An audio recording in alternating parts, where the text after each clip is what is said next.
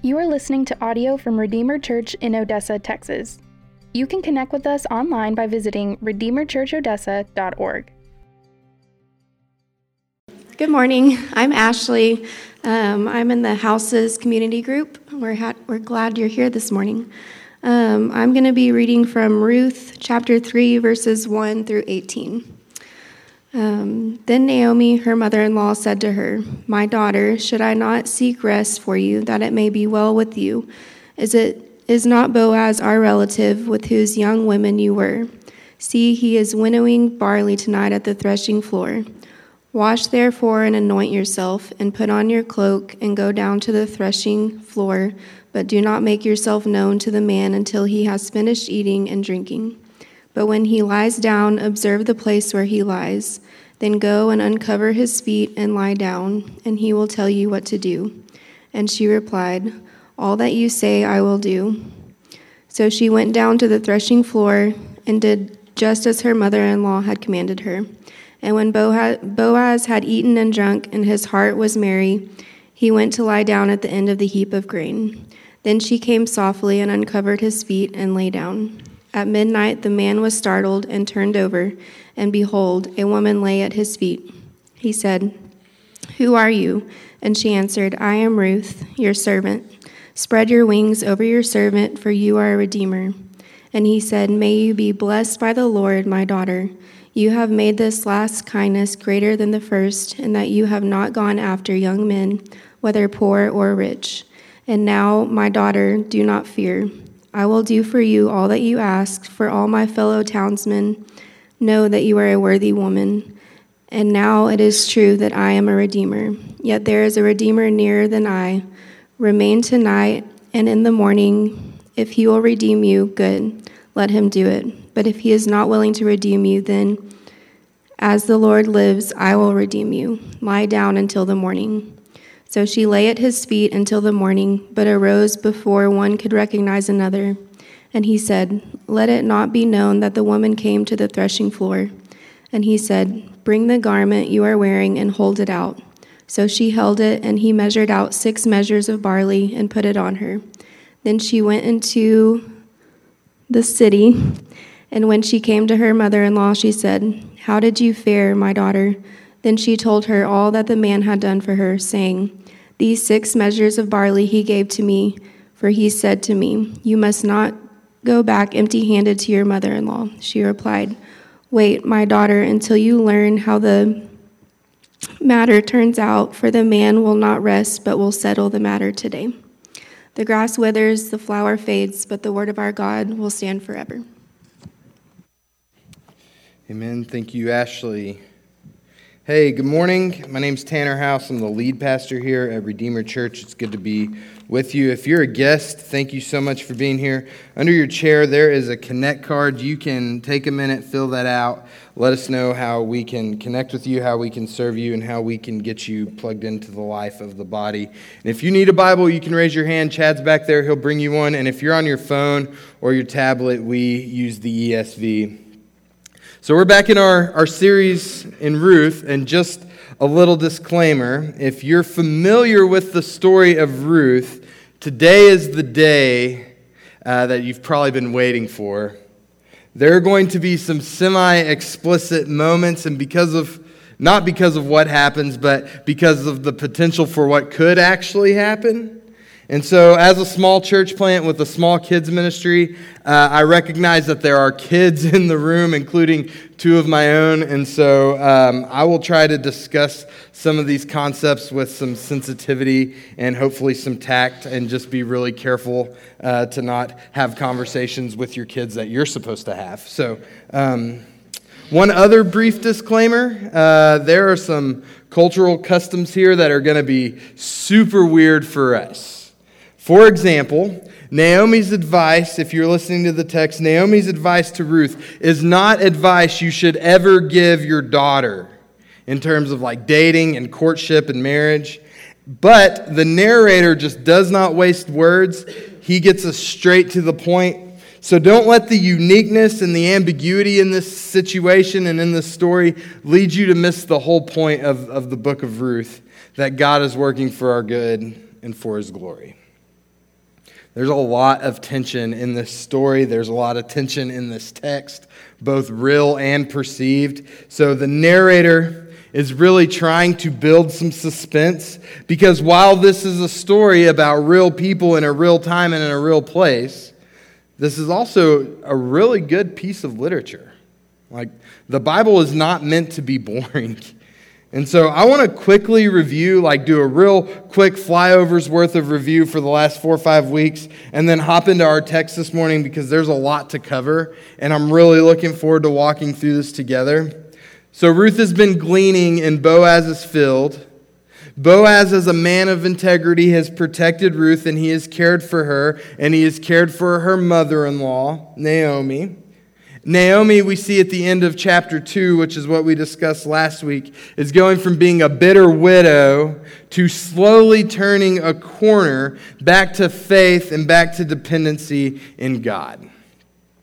We also learn that at the end of the chapter, end of chapter 2, that Boaz is a relative of Naomi's, and therefore Boaz can act as a redeemer for them if he so chooses. We had highlighted this, this idea of redemption last week. So, how it worked out in this culture was that if a family became poor, oftentimes they would lose their property or they had to be sold into slavery or indentured servitude in order to pay their debts. And a kinsman redeemer, a relative who could redeem, would come and pay the ransom for them. He would buy their property back, he would pay the price to redeem them from slavery. And this isn't entirely the situation in the book of Ruth because though they're poor, Naomi and Ruth aren't in debt and they're not enslaved. Boaz is also not a brother of the deceased, and because Ruth is a foreigner, she was, she's a Moabitess, Boaz doesn't really have any obligations to do anything. He is purely a relative. He had the right to redeem, but not the obligation to do so. He had the right to redeem, but not the obligation to marry Ruth in the same way a brother of her deceased husband would. Uh, we've talked about levirate marriage. Uh, a man marries a woman, they have no kids together. The man dies, then the man's brother has to marry the deceased widow in order to raise up a child and continue on the family lineage. None of these are obligations uh, that Boaz has to fulfill. And he doesn't have to do it because she's a Moabitess, and he doesn't have to do it because she's not his brother's wife. And we also learn there's, a, there's an unnamed redeemer, a closer relative in relation to Naomi than Boaz is. And that's where we left off last week. And again, I just want to remind us that the story of Ruth is a story of us all. So may we see that again in this text this morning. Let's pray and we're going to dive in. Lord Jesus, we need you. Lord, we are a thankful people.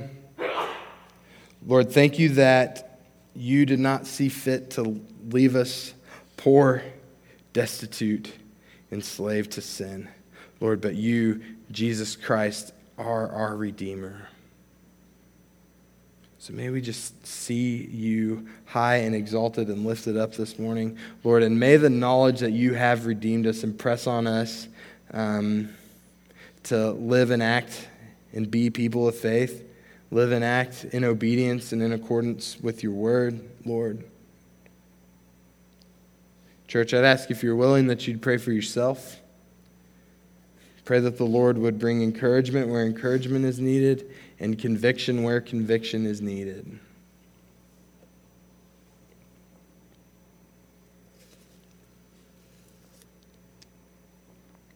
Lord, we love you. Help us to love you more. Lord, we trust you. Help us to trust you more. It's in your name we pray. Amen. All right, Ruth chapter 3, beginning in verse 1. Then Naomi, her mother in law, said to her, My daughter, should I not seek rest for you, that it may be well with you?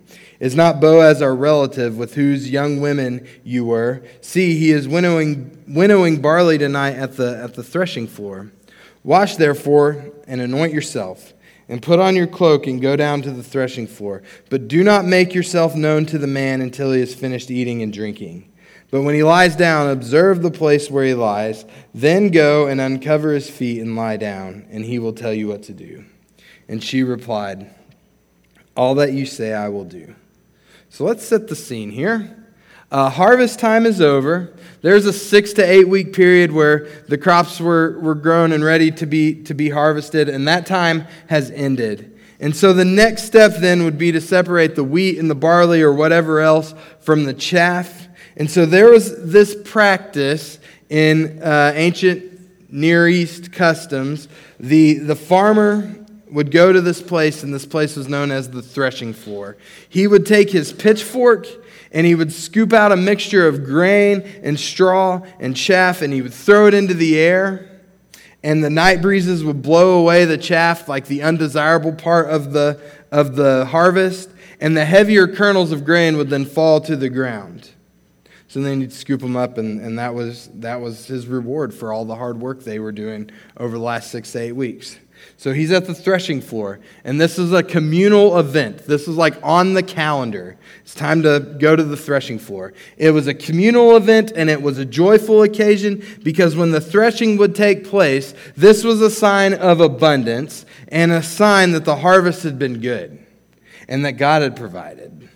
And at this particular moment in history, it was especially a joyful and glad time because if you remember the context of the book of Ruth, uh, Naomi and her family had moved to Moab because of a severe famine in the land of Israel. So the nation of Israel had just come out of a severe famine, and the fact that there is crop to be harvested and, a, uh, and crop to be winnowed meant that God had restored the nation. Then these farmers would like pile up their harvest and they would sleep next to the winnowed barley. Because again, as the setting of Ruth suggests, during this time, everyone did what was right in their own eyes. So if one was going to leave their harvest and their crop, leave it unattended, it would get stolen. So they'd protect their crop from, from would be thieves by sleeping next to their, their grain heap. So Naomi devises a plan. John Piper calls it a strategic righteousness, uh, meaning this. Tony Merida says that God's sovereignty, which we have seen at work throughout the book of Ruth, is not a license for human inactivity. God's sovereignty is not a license for human inactivity. That would be not trusting the Lord. That would actually be testing the Lord. No, we should work and we should act in view of and because of God's work and God's activity, not purely motivated by our own wants and our own desires. Man, and this can be a real tricky line for us to walk as believers. But we can always trust in the sovereignty and in the providence of God to act on behalf of his children. So Naomi has previously prayed that the Lord would provide Ruth rest in the home of a new husband. And here, here she sees an opportunity that God has provided, and that leads her to act. Naomi is switching in this moment from being the cared for to taking on a role of action.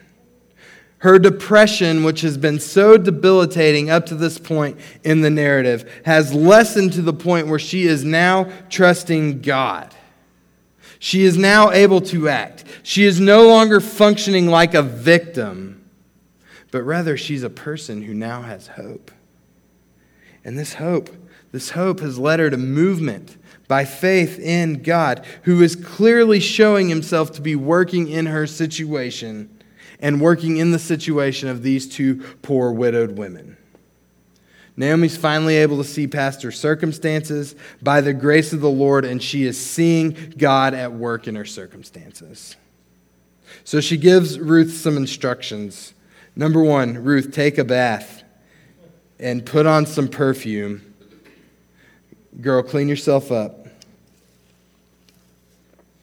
Take off your widow's garments the time of mourning for your deceased husband is over. And go to where Boaz is. And wait until he's full from dinner. It's never a good idea to have a conversation with a dude when he's hungry. Uh, wait until he's full from dinner. watch where he lays down and goes to sleep, and then go over to him and uncover his feet and lay down at his feet, and then he'll give you some instructions. So there is a lot going on here. First, we see uh, this is Naomi's attempt to secure Ruth a husband and secure for themselves a redeemer. And by doing so, this will secure protection and provision for them. That's what's in view here, and that much is clear. What is not clear, though, is why Naomi would choose to do it in this, in this way. Why send your daughter in law out in the night in a really dangerous time and place? Again, we've seen both Boaz and Naomi telling Ruth, Stay near to my people, stay near to my workers, stay near to my young men and my young women, lest you be assaulted in broad daylight. So, how much more dangerous is it for Ruth to be leaving the safety of her home at night? Why would Naomi have Ruth do that? Well, here are a couple possibilities. Number one, uh, Naomi is indifferent towards Ruth's safety. And prior to this text, prior to in last week's text, you could certainly make that argument where Ruth is treated more like an inconvenience than a person. But I don't think this is likely because, based on the nature of this exchange and like the nature of Naomi's uh, attitude and her circumstances seeming to be changing, based on the temperature of this discussion, this isn't likely what's taking place. This is also risky because it is possible. We see Boaz as a man of character, but he's still a man prone to weak moments. It is possible that Boaz could fall victim to sexual temptation, and both of them could compromise and fall into moral failure by engaging in some illicit behavior of sexual relations outside of God's design. God's design is sex within marriage, and that is God's command. And sex outside of marriage is against God and is sinful. It's rebellion against God and his created order for marital relationships. So, why would Naomi risk this? Well, here's why. What we're seeing in Naomi sending Ruth out to Boaz in the middle of the night is Naomi is confident in Boaz's character as a man of God. Boaz, as we've seen, is a picture of the coming Messiah, and he will honor Ruth as a person and show the same care for her that he has been showing them throughout the narrative of Ruth. Man, this situation this could lead both of them to compromise. And yet, this is going to be a picture of purity and self control and honor for one another and honor for God. So Ruth says, Yep, that all sounds good. I'll go out in the middle of the night. I'll do it. Yet again, a picture of honor and commitment to Naomi from Ruth. Ruth has been steady. Ruth has been faithful towards her mother in law, even when her mother in law did not deserve this kind of grace from Ruth. So Ruth puts forth the effort required to look and smell her best bath, perfume, deodorant, makeup, new, new clothes, all the stuff. And she gets ready to go out for this encounter. Verse 6 So she went down to the threshing floor and did just as her mother in law had commanded her. And when Boaz had eaten and drunk, and his heart was merry, he went to lie down at the end of the heap of grain. Then she came and softly uncovered his feet and lay down. At midnight, the man was startled and turned over, and behold, a woman lay at his feet. So, up to this point, Ruth has been obedient to her mother in law and followed the plan to a T. Boaz had a satisfied tummy. Boaz has had some wine, and he went to sleep by his heap of grain. And so, just as a brief disclaimer here, Boaz is not drunk, okay? We know this because the book of Ruth has commended Boaz, Boaz as a man of character throughout. It calls Boaz a worthy man. And since the Bible always condemns drunkenness as a sin, if Boaz were a drunkard, the Bible wouldn't be so kind to his character.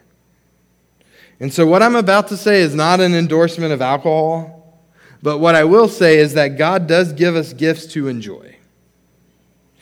We, though, in our sin, will abuse those gifts. So, specifically with alcohol, that can lead to over drinking, getting drunk. Um, it can lead to dependency. It can lead to poor decisions. And let's be real honest, our culture is just really obsessed with alcohol. So, for some of you, it would be wise for you to completely abstain. And for others, if you can enjoy alcohol in moderation, do so to the glory of the Lord, celebrating the giver of the gifts, not the gift itself. And if you abstain, man, abstain, abstain to the glory of the Lord. So that's just a little brief aside. So back to Ruth. She sneaks in and she gently uncovers his feet and she lays down beside them, parallel, perpendicular, I don't know. Whatever the case is, she's down there. And Boaz, I think, this is how I picture it. Like, you ever had a moment where you like stick a leg out of the blanket and like you get cold somewhere in the middle of the night? Boaz in the middle of the night, his feet are uncovered, and again he's at the threshing floor where there's these night breezes, and so his feet are cold from the night breeze. So he wakes up to adjust his blanket, and in the darkness of the night, he's like, "There's somebody down there. There's something down at my feet." Me, I'm probably freaking out a little bit. I don't know. I've got four kids. I don't know if you've ever woken up to somebody just like staring at you. That's my kid's spiritual gift, by the way. Um, my kids do this to me, and it is always super risky for them because I don't like being scared and in the middle of the dead sleep. Safety not guaranteed if you wake me up uh, from a deep sleep and, and you startle me. But Boaz seems to stay calm, like there's a woman in his bed.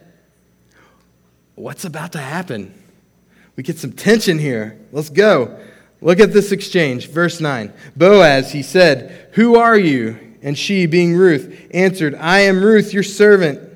Spread your wings over your servant, for you are a redeemer.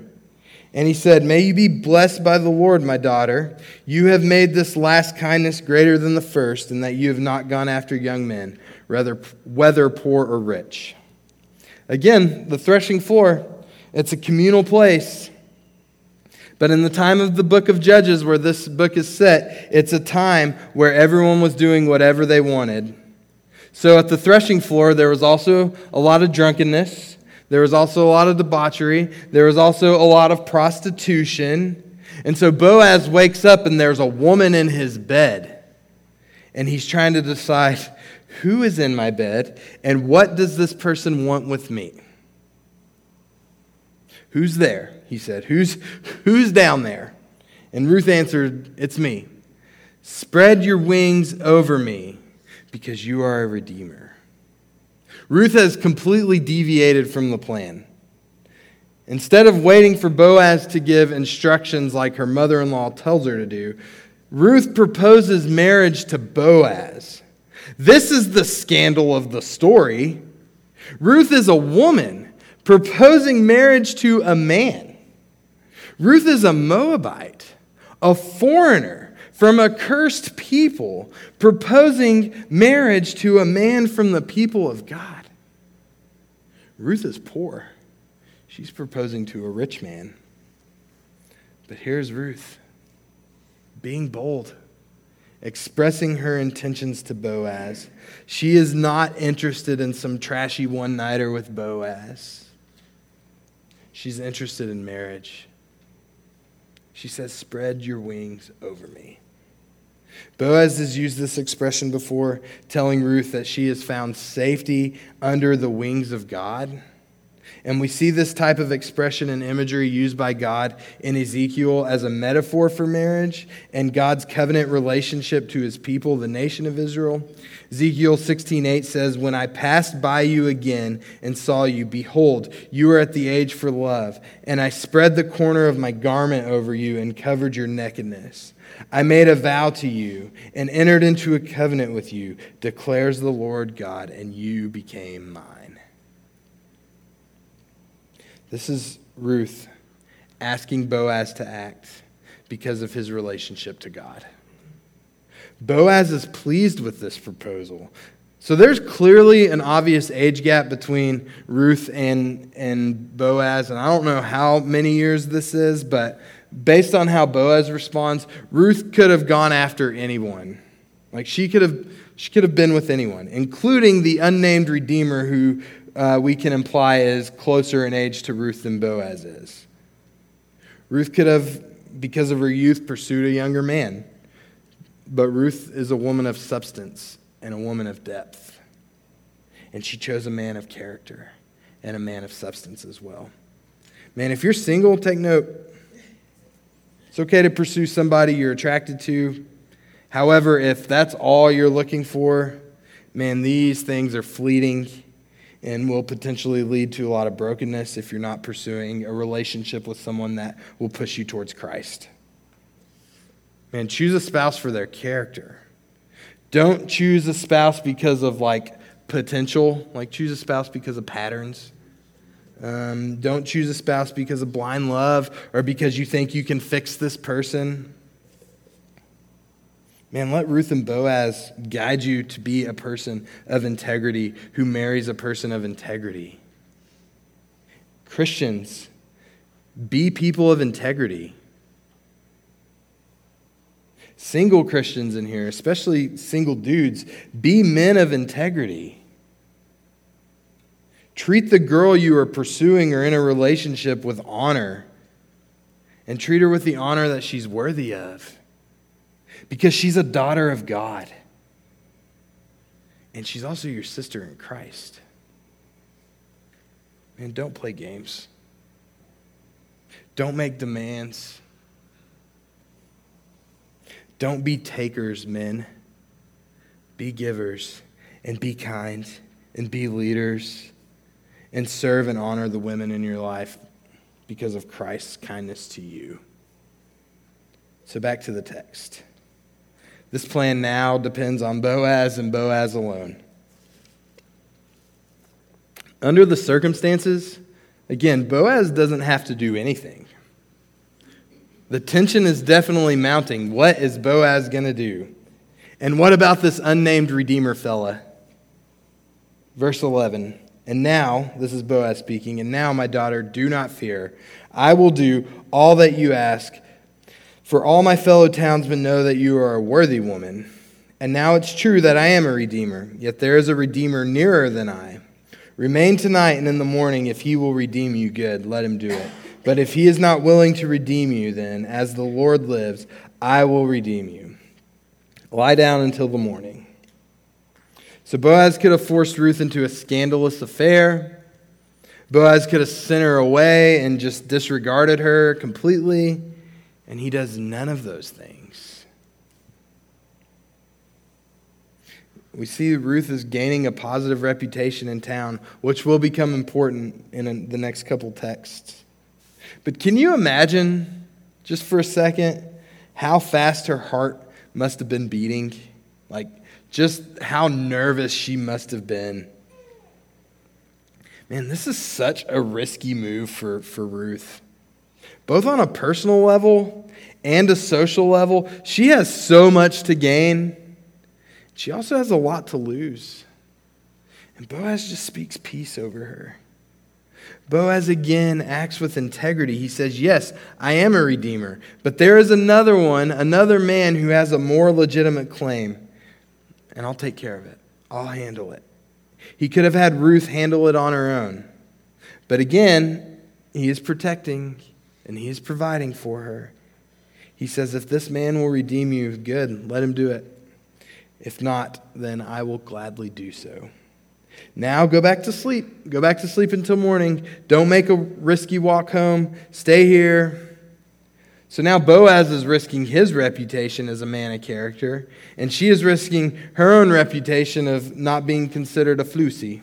Okay, so there's this potential scandal has been avoided, at least in their own consciousness. Look at verse 14. So she lay at his feet until the morning but arose before one could recognize another. And he said, let it, be no- let it not be known that the woman came to the threshing floor. And he said, Bring the garment you are wearing and hold it out. So she held it, and he measured out six measures of barley and put it on her. Then she went into the city. And when she came to her mother in law, she said, How did you fare, my daughter? Then she told her all that the man had done for her, saying, These six measures of barley he gave to me, for he said to me, You must not go back empty handed to your mother in law. The night's over, dawn is near. They get up in order that they may not be seen. They're up early. Boaz tells her, Hey, lay out your garment, and he loads her up with six measures of barley. Last week we talked about an ephah, and today we're talking about six measures. Um, I just want to say thank God for whoever that person is who started using weight in terms of pounds. Uh, am I right? Yeah. Six measures of barley, 80 pounds of grain. So Boaz, in the last two weeks, has provided these two widows with over 100 pounds of food. Commentators would suggest that this is symbolic that he only gave her six measures instead of seven. The number seven in the Bible signifies perfection and completeness. So, for example, God created the world in six days, but it was incomplete by biblical standards until he rested from his work on the seventh day. So these six measures of barley are showing us that Ruth is incomplete without her redemption being accomplished. Ruth lacks one more measure of seed, the seed of a child, for the family line to continue. And in due time, we'll see how this plays out. But presently, Boaz provides again for her and her mother in law he loads up a tremendous amount of weight on her back, and she goes off. And now, if anyone asks him about their night, uh, he, can, he can tell them, like, he's providing for his relative. There is nothing scandalous about this at all. She shows up back home, and Naomi asks her, How have you fared? In the Hebrew, the literal reading is, Who are you, my daughter? Clearly, Naomi knows it's Ruth. What she's asking Ruth is Are you the same as when you left? Are you still a widow? Are you engaged? Has your status been elevated? Are we still poor? So Ruth summarizes their conversation and presents Naomi with 80 pounds of barley. And Naomi responds, Wait, my daughter until you learn how this matter turns out. For the man will not rest, but will settle the matter today. Boaz is going to have this figured out and figured out quickly. So their action has now led them to rest. They are resting in the nature and character of Boaz, who has shown them kindness before and will continue to be kind to them again. The tension is set. What is going to happen? Well, you'll have to come back next week to see how this all shakes out. So, but here's what this has to do with us. What we see in the book of Ruth is that Boaz is a man of character and integrity. So Naomi hatches this plan, and Ruth executes it. And all of this dependent upon the person and work of Boaz to act. And act he does. And at the end of our text today, he promises to act, and he sends her away with provision. This is a hint of future provisions for them. And it has been our refrain since the beginning of the book of Ruth, since we were introduced to Boaz. We see Boaz as a picture of the coming Jesus Christ. Jesus Christ is the better Boaz. We are all like Ruth, poor and destitute, needing to be redeemed. Because of our sin, we are by nature accursed people, enemies of God, completely wrecked by sin. We have not only broken rules, but we sin in rebellion against God. And were it not for Jesus Christ, our Redeemer, who came and rescued us by his death for us on the cross, paying the payment demanded for our sin, were it not for Christ, we would remain in sin and death, and hell would be the consequences of that. But praise God, Christ has come and purchased our redemption by his blood, through his death, and through his resurrection. Man, we are all like Ruth. We come to our Redeemer with absolutely nothing to offer. Ruth has nothing to give him. Ruth has nothing to offer him. By all accounts, it's actually going to cost Boaz to redeem Ruth. And yet, Boaz is determined to redeem, just like our Savior Jesus. We have nothing to offer Christ, and Christ is willing to redeem us. We have nothing to offer Jesus, and it cost him his life. And yet, for the joy that was set before him, our redemption and the glory of the Lord, he endured the cross. And we're all like Ruth in this way, too. Because of the cross of Christ to save us from our sin, man, we can now humbly yet boldly approach our Redeemer and ask Him to cover us under the protection of His wings. We can humbly and boldly approach God and ask Him for the things we need, and we get to pray for Him, and sadly, so often we just don't. Through this redemption, we have access to the Father through the indwelling of the Holy Spirit by the precious blood of Christ that has bought us and redeemed us from our sin and from our shame. And sadly, a lot of times just doesn't motivate us to do anything. We have access to God by faith in God. Romans 10:9 tells us that all who call upon the name of the Lord will be saved, and all who are saved are bought with a price and brought near to God through the cross and resurrection of Jesus by adoption into a family. And we are given an inheritance into a kingdom that will last forever through the eternal reign of Jesus Christ, who has worked to complete our salvation in and through himself. Therefore, Christians, we have been given a new heart because of Christ's work in our life. Our hearts are different. Our desires have been changed. As Christians, we are being sanctified. We are being grown in Christ's holiness, grown in Christ's likeness, to love God and to pursue the things of God. So, because of our radical heart change, we have been called to live for the Lord instead of trying to live for ourselves. And when our hearts have been changed, the things of the Lord bring us joy and fulfillment. We see this play out in our text today in this way a relationship with God impacts our motivations and impacts our desires. It impacts how we function in a world that is hostile and ambivalent towards the things of Jesus.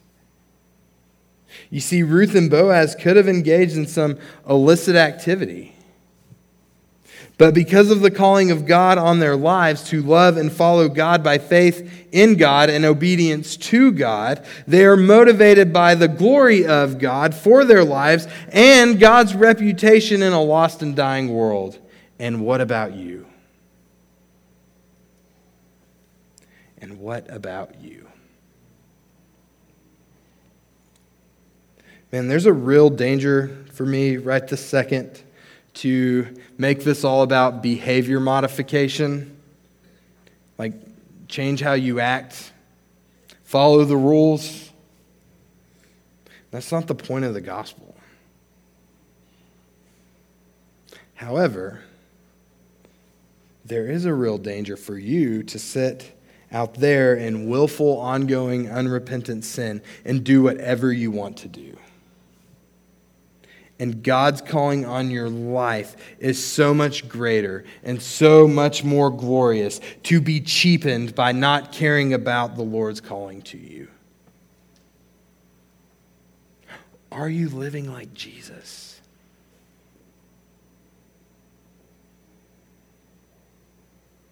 Are you living like Jesus? Does the cross of Christ move you to the worship of Jesus and a desire for personal holiness?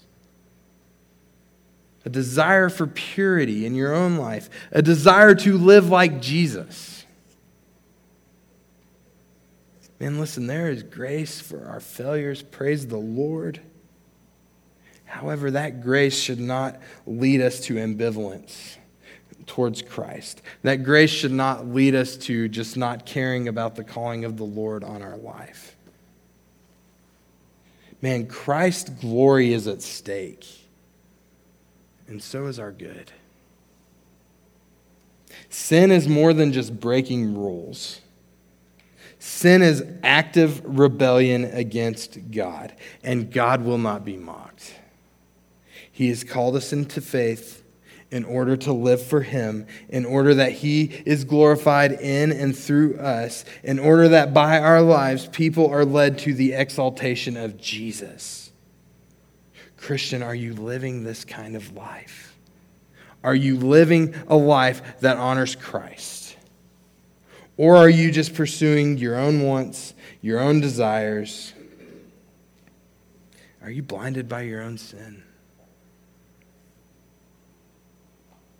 And I just ask you to ask the Lord to reveal any areas in your life where you are blinded by your own sin.